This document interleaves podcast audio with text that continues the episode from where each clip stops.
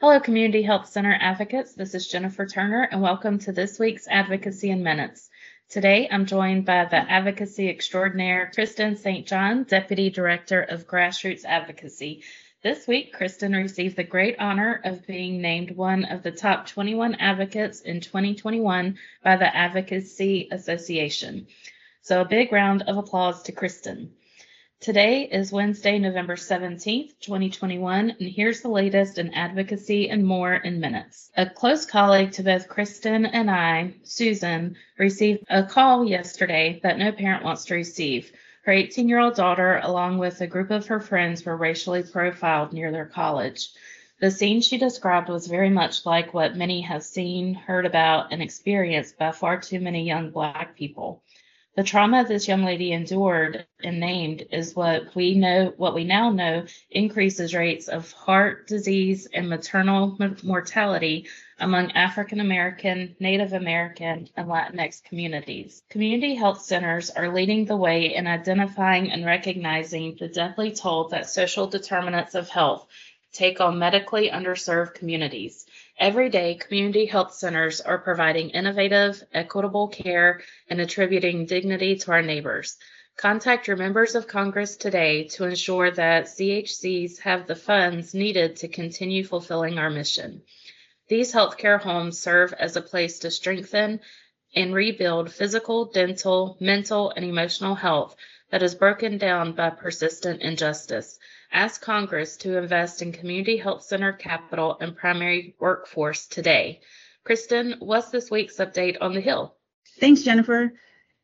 This week on the Hill, we are expecting the Congressional Budget Office to release the cost estimate on the Build Back Better Act, as well as the House planning to vote by the end of this week, uh, Friday, November 19th. The release of the CBO scorecard will help Speaker Nancy Pelosi to stick to her most recent timeline of voting on the Build Back Better Act by the end of this week, although realistically the vote could slip into early next week. After the bill passes, the House we expect the Senate to amend the legislation, which would require the House to pass the bill again before sending to President Biden. The timeline to finish the legislation may be pushed to the end of this year or even after the new year as more immediate issues fill up the legislative schedule, such as the December 3rd deadline to fund the government and raise the debt ceiling. Also from the Hill, another continuing resolution seems likely.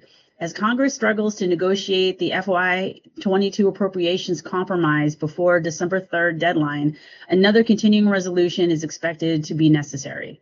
Continuing resolutions um, will keep the funding level, including funding for, for community health centers. Some would like the CR to continue through mid to late December, while others have suggested it to go until February or March 2022. Jennifer? Thank you for the update, Kristen. In the segment called Using Data to Tell Your Story, we are taking a look at how the environmental crisis could dwarf COVID. The National Institute of Health Care Management NIHCM notes, despite pandemic lockdowns and stay at home orders, the United Nations reports that three potent greenhouse gases reached record highs in 2020. These unprecedented contributions to climate change have made extreme weather events more likely to occur with potentially detrimental effects on human health. With the current policies, the hottest regions in North America may be unlivable by the end of this century.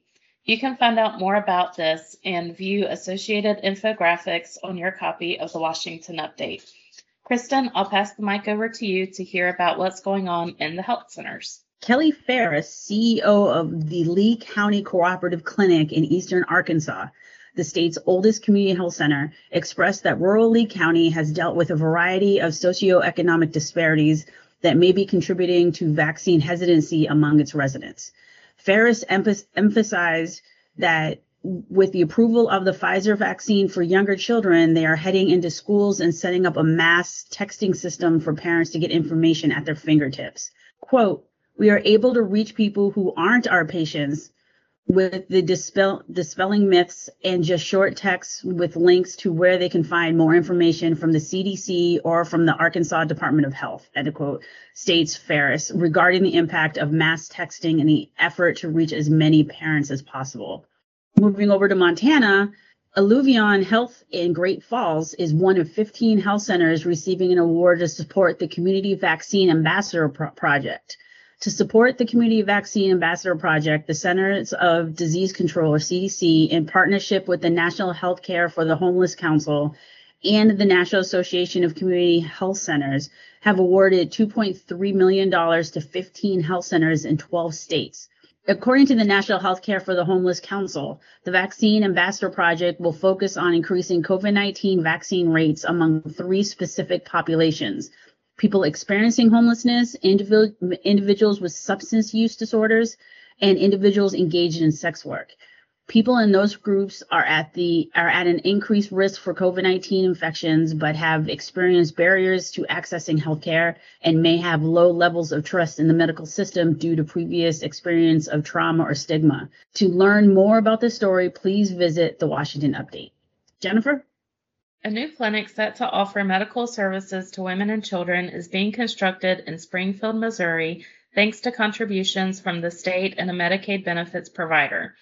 Jordan Valley Community Health Center's new facility will offer prenatal and OBGYN services, an outpatient surgery center, and a pediatric clinic housing speech therapy, physical therapy, occupational therapy, and a dental clinic.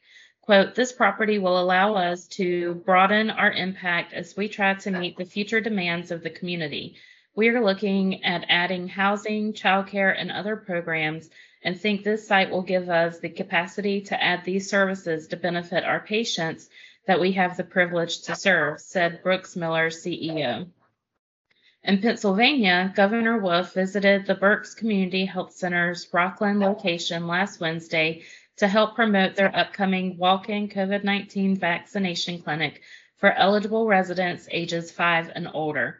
The visit was part of the Wolf administration's efforts to encourage all eligible Pennsylvanians to get vaccinated against COVID 19.